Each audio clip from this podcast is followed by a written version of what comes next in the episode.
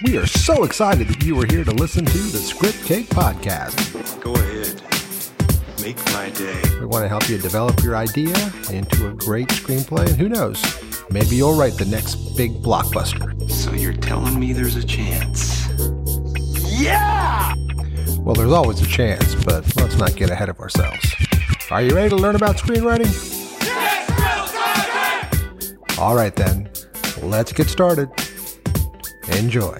Hello, welcome to the Script Cake Podcast. This week, I want to talk about the difference between a protagonist's want and their need. Um, when I'm first putting together a story idea and creating a protagonist whose story I want to base my entire script around, the very first breakdown I personally do is understanding what their want is versus what their need is. So uh, let me break those two elements down for you. A want is generally something that's exterior that a character desires in order to think that they will feel fulfilled. A need is actually an interior thing that a character has to discover through the story that actually will make them whole. And uh, you see it all the time. Just look at your own life. You know, oftentimes we want something because we think it's going to make us feel better. We think it's going to give us status. We think people will go, oh, wow, look at what they have. It might be a new car. It might be a new outfit. It might be some new electronic gadget that comes out. Um, I remember one time in my life, I desired a pool table. And eventually I was blessed enough that uh, my wife uh, agreed to let me have one and we got one and it was awesome for like a couple months. And for us, after that point, it was this, you know, thousand pound anchor around us. And when we moved to another house, it didn't fit in that house and it just sat in the garage. And it was just this thing that was there that eventually I literally gave away just to get out of our house. Um, I remember wanting it so bad and I wanted to play, but you know, at the time our kids were very young and it just wasn't something that got used very often.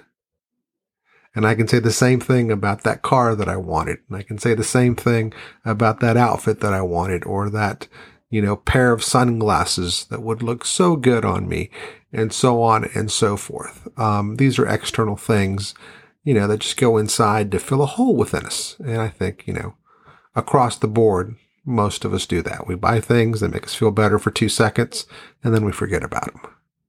But they don't fix anything. The way to fix something is to figure out what that need is for your protagonist. What do they need that will make them whole? And, you know, one of the movies I just love talking about is the very first Spider-Man movie with Tobey Maguire. And in the very first scene, you can see what he wants. He wants Mary Jane. You know, he even says, like all great stories, this one's about a girl. But it's not until halfway through the movie when the Green Goblin figures out who he is and Aunt May gets kidnapped that he realizes, oh, wait, I can have all this fun being the superhero and helping people, but if someone finds out who I am, then my loved ones are in danger.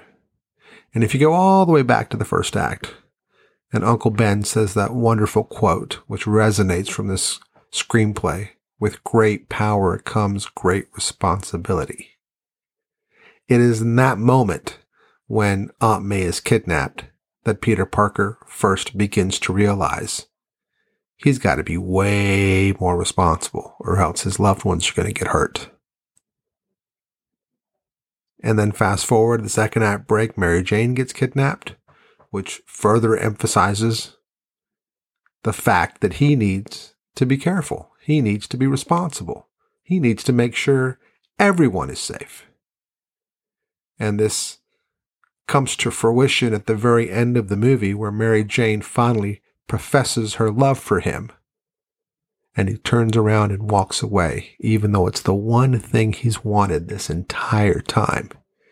He realizes he needs to walk away so that she can be safe. And thus the lesson that Uncle Ben prophesied at the beginning of the screenplay with great power comes great responsibility is learned. You see the whole thing in just a couple shots. Opening scene, he's looking at Mary Jane, he wants her. Ending scene, he walks away from Mary Jane because he has to be responsible. So that's the first breakdown that I do when I'm developing my protagonist for a new project. I break the movie in half. What do they want? What do they need? Give it a shot. Let me know what you think. Until next time. Thank you for listening to the Script Cake podcast. If you have any questions on screenwriting, please feel free to reach out to us at info at scriptcake.com. Also, please like our social media pages. We're on Facebook, Instagram, and Twitter. And uh, check out our website, scriptcake.com. Until next time.